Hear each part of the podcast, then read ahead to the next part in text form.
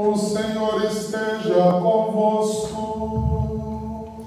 Ele está no meio de nós. Proclamação do Evangelho de Jesus Cristo, segundo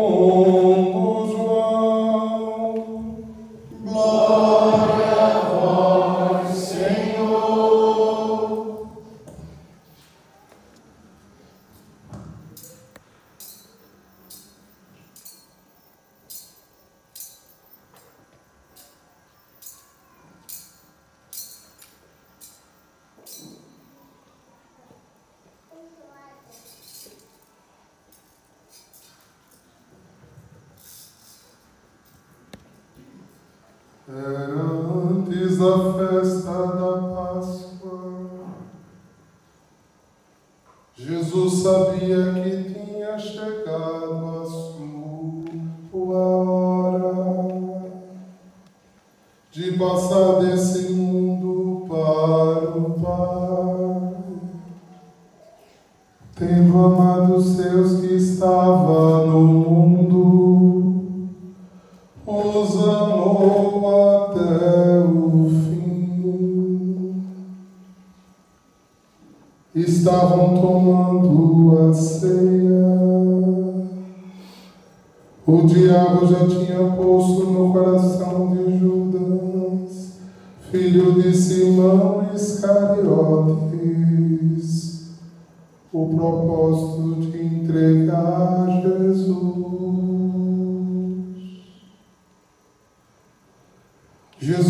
sabendo que o Pai tinha colocado tudo em suas mãos e que de Deus tinha saído e para Deus voltava, levantou-se da mesa, tirou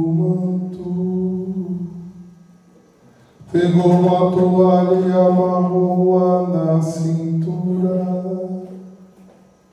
Derramou água numa bacia e começou a lavar os pés dos discípulos, enxugando com a toalha com que estava cingido. Chegou a vez de Simão Pedro.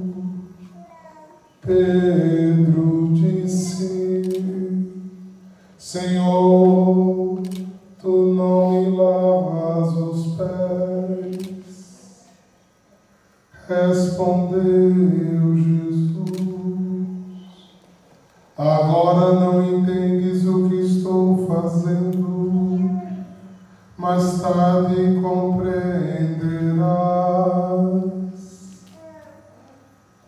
Disse Pedro, tu nunca me lavarás os pés.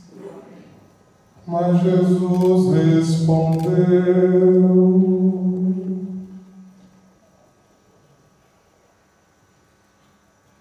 quem não se banhou, quem já se banhou, não precisa lavar senão os pés,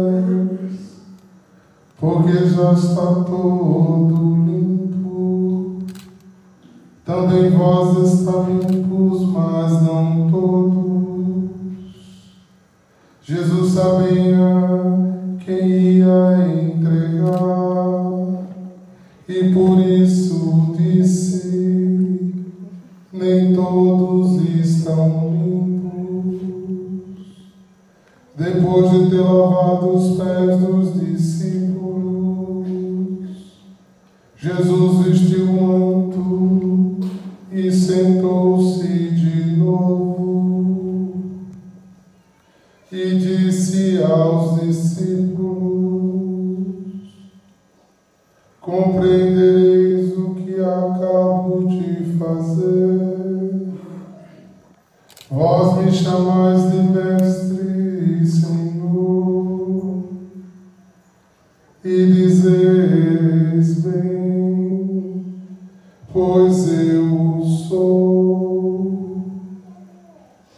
Portanto, se eu, Senhor e Mestre, vos lavo os pés, também vós deveis lavar os pés um dos outros.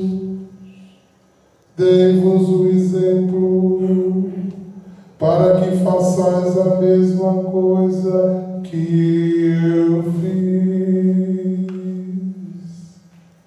Meus irmãos e minhas irmãs, esta é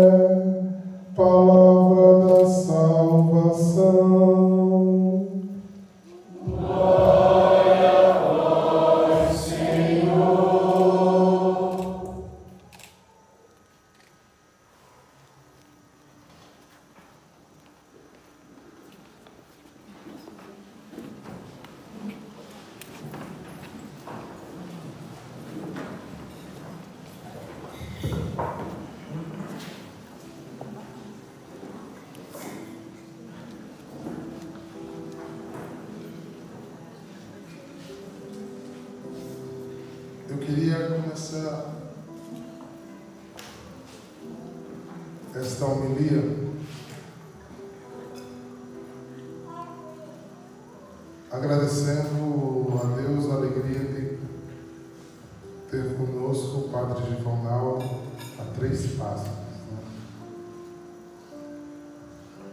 E no dia do, do Padre, hoje é dia da instituição da Eucaristia, é dia dos sacerdotes. A gente louva pelo dom da vida dele e pelo, por todo o bem que ele tem feito à nossa comunidade, que é dele também. Mansinho, um sertanejo, né? um, beijuzinho aqui, um irmãozinho ali, né? Volga foi ajeitando, madrinha.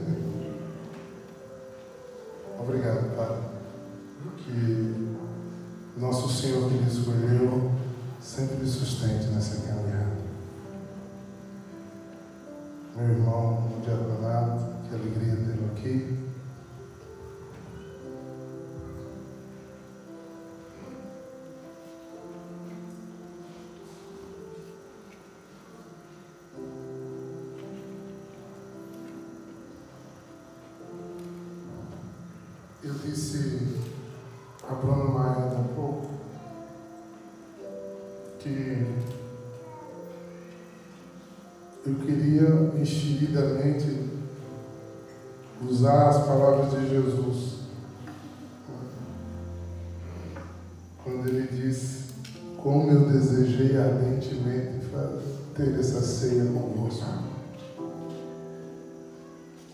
De fato.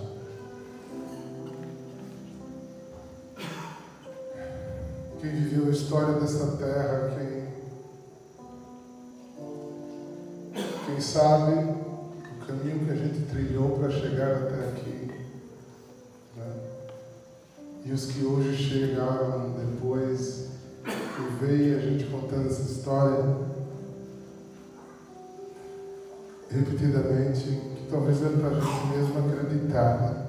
no que a gente teve coragem de fazer para estar aqui. E é muito bom que a gente veja que vocês ouviram o chamado. Era mais cômodo ter feito na casa da misericórdia. Mas o cristianismo não é feito de comodidades.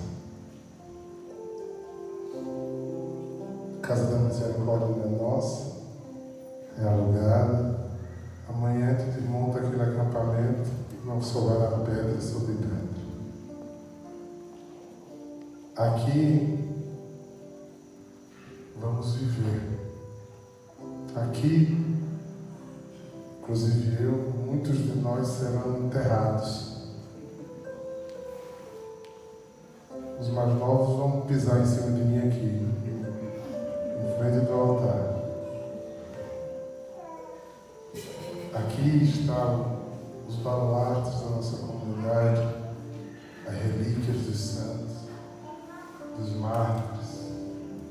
Aqui está o nosso jeito de ser igreja. Desculpe, não estou quebrando o decoro litúrgico.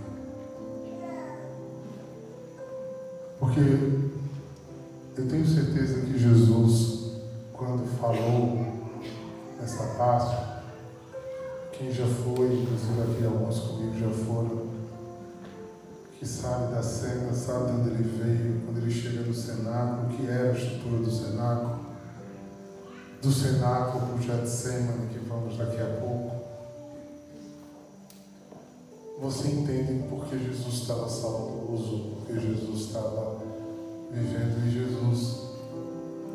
parece que nunca perdeu tempo de dizer aquilo que precisava dizer.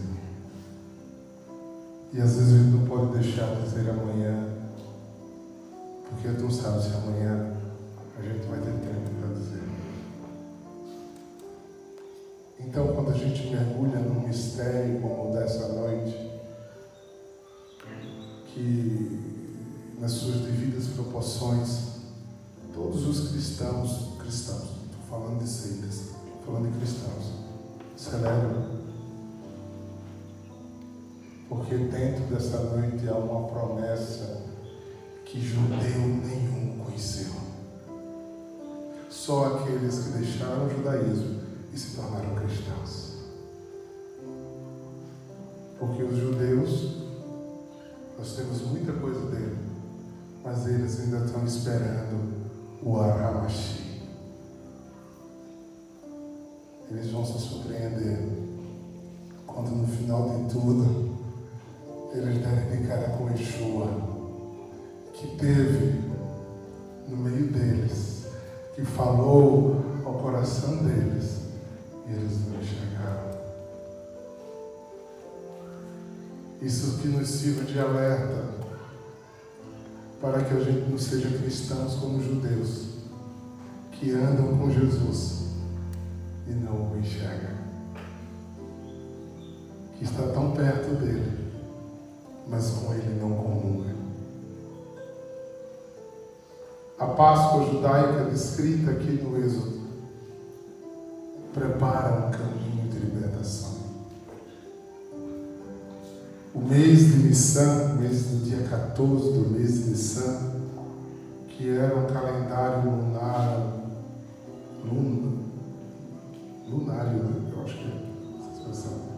canal era regido pela lua.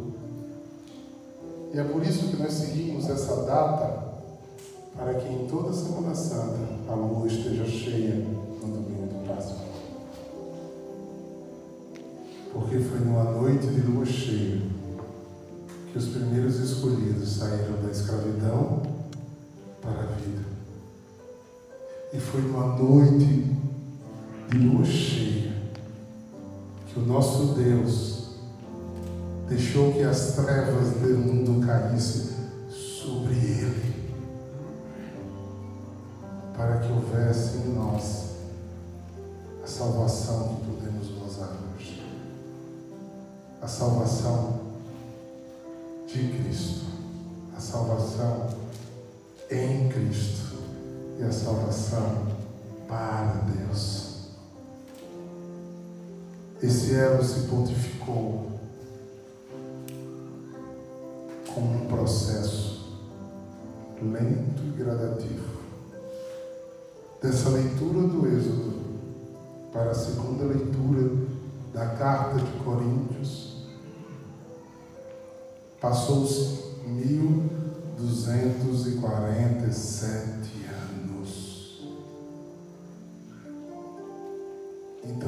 esqueça que Deus não tem pressa de fazer as coisas. Deus sabe esperar o tempo de cada coisa. Enquanto não tivermos ouvidos atentos ao mover de Deus e aos caminhos dele, a gente vai se perder nos nossos próprios devaneios. O que Deus falou em 2008 a respeito desta comunidade, Ele até hoje não cancelou nenhuma dessas palavras. Eu vou morrer. E vai ter uma geração que não vai me conhecer fisicamente, vai me conhecer por vídeo, vai ler meus livros. E as palavras de 2008 não serão canceladas, porque Deus não tem pressa. Nem você, nem eu sabe quais os caminhos eles estão fazendo e quais são os adoradores que irão atrair para chegar até aqui. Mas só verá essas promessas quem fizer como esses judeus fizeram. É para comer cingido, é para tratar um cordeiro, é para aspergir a porta, é para fazer isso, é para fazer isso. E depois que de mil e duzentos anos depois, Jesus senta numa mesa e refaz esse caminho descrito no Êxodo e diz, mas sendo que agora vocês não vão fazer só mais isso. No meio disso vocês vão. É, espera aí. Tirou a túnica, amarrou um, estolo diagonal, que é o símbolo do avental, e disse: a primeira coisa que vocês têm que colocar a mais aqui é que vocês têm que aprender a lavar os pés uns dos outros. São Paulo, que recebeu essa instrução, disse, quando chegou em Filipe, no capítulo 2, versículo 8, ele diz que vocês reconheçam que as pessoas são melhores que você, no lugar de julgar-se melhor do que o outro, e ir ao outro com a sua verdade, que você julgue o seu irmão melhor do que você, que você tenha coragem de lavar os pés do seu irmão. Que você tenha coragem de, de dobrar a língua e o corpo diante de um irmão que é templo do Espírito Santo. E que na humildade você cresça e construa aquilo que você ainda não tem. E depois disso, ele fez esta narrativa. Talvez, eu não sei que muitos sabem, mas alguns não sabem. Que o capítulo 11 Coríntios. É a primeira, a mais antiga narrativa da instituição eucarística. Paulo foi o primeiro a dizer-nos no ano 47. Jesus morre, morre em 33. Então o que, é que estava acontecendo? Naqueles que eram chamados os nazarenos, os do caminho, aqueles que estavam ali envolvidos né, ainda com cristãos judaicos eles já celebravam a Eucaristia, eles já celebravam a partilha do pão. Eles já se reuniam não mais no Sabate, mas sim no Dei Dominus, o dia da ressurreição, o dia do triunfo do nosso Deus, um dia onde as trevas perdeu, Satanás foi derrotado, porque levantava-se a salvação do mundo, erguido da forma mais estúpida, que seria uma cruz. E ali, tudo ficou diferente. Mas antes de viver tudo isso que vamos viver, acompanhando esses dias, meditando sobre essa história, ele disse: Eu não vou deixar vocês sozinhos. Outrora ele já tinha dito: Sem mim, vocês só erram. Sem mim, vocês não sabem fazer nada. Vocês passam os pés pelas mãos. Sem mim, vocês estão andando reto como o vento, andando de lado.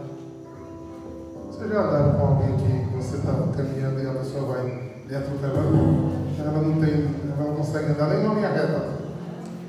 É. Vai duas pessoas caminhando na calçada, aí você vê que o outro vai para cima de você o tempo todo. A gente não consegue caminhar em linha reta. Sem nada podeis fazer. Então eu não vos deixarei órfãos. E sobre o mistério de redenção, ele disse: toda vez que vocês se reunirem, pegue esse pão, asa, pegue o vinho, dê graças, e eu serei corpo e sangue no meio de vocês,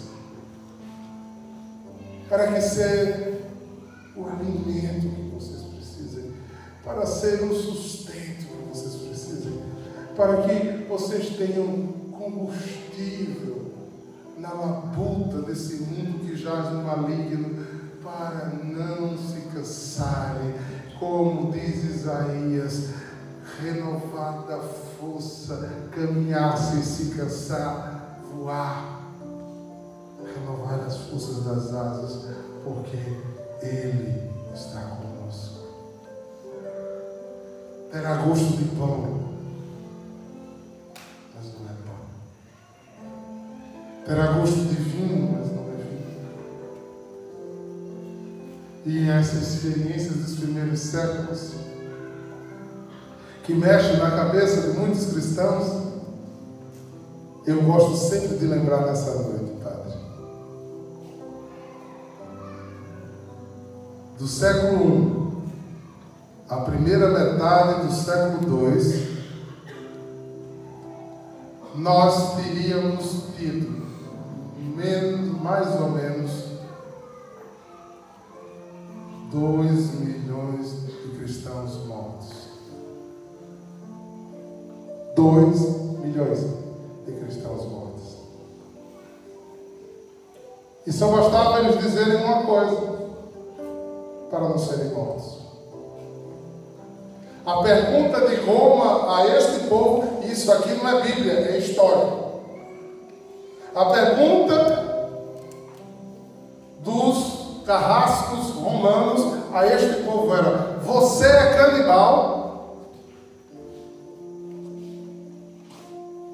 Você diz que come a carne e bebe o sangue do seu Deus, aquele que a gente matou, e que você disse que ele ressuscitou? É.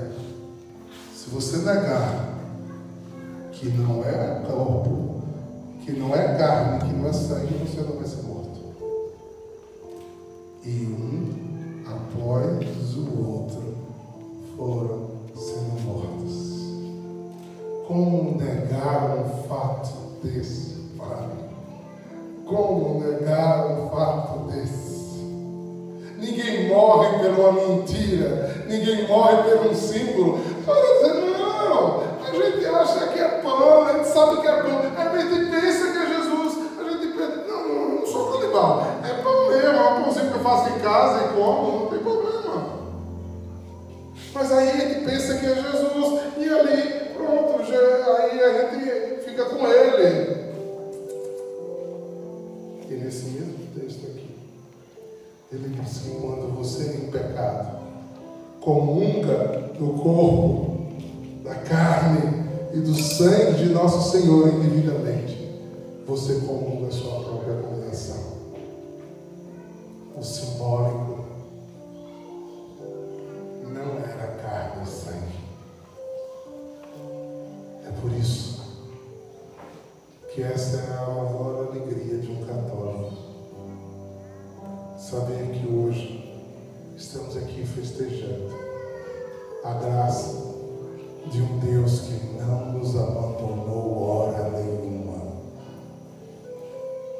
E se deu a única religião do mundo que Deus não está no pedestal a ser adorado, mas é pão e vinho, corpo e sangue doado e derramado para nutrir as almas.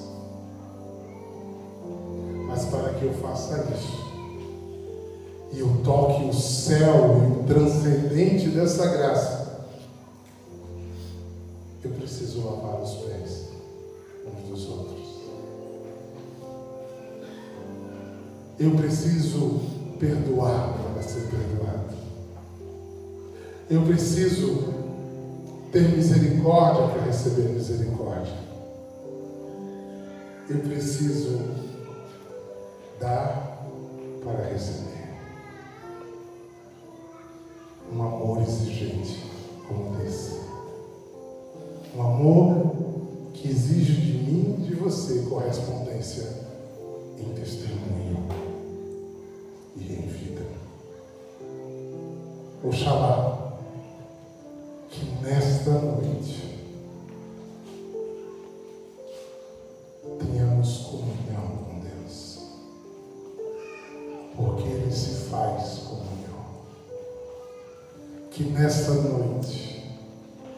gente vença o nosso cansaço, nossa preguiça, nosso medo.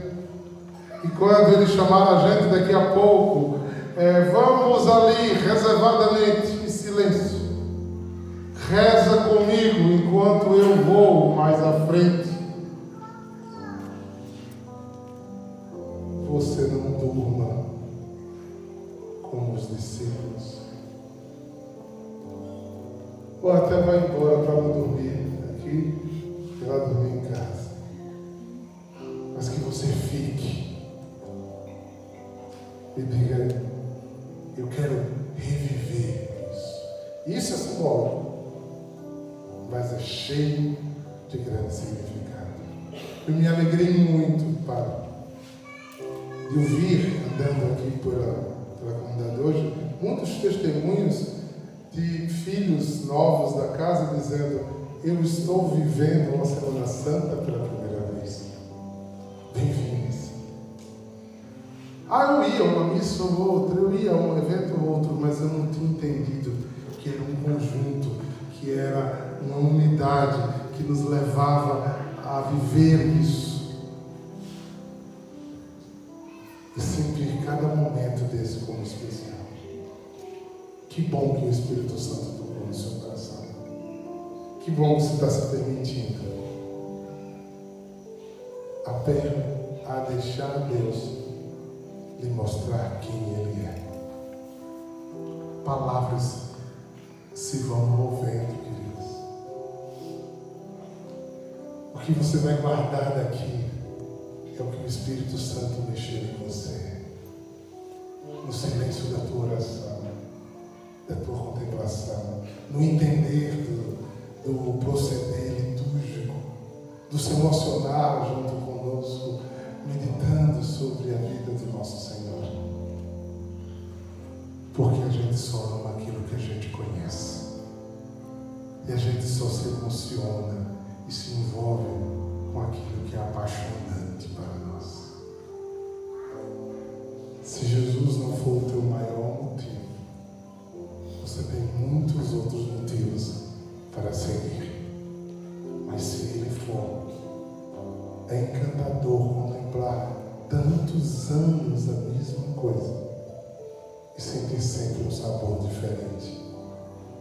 Sabe qual é o nome desse amor? Desse, desse sabor? Amor. O amor se faz novo sozinho, sem explicação e sem porquê. Muitas vezes sem palavras, simplesmente em ser. Que o Senhor nos ajude a viver em comunhão.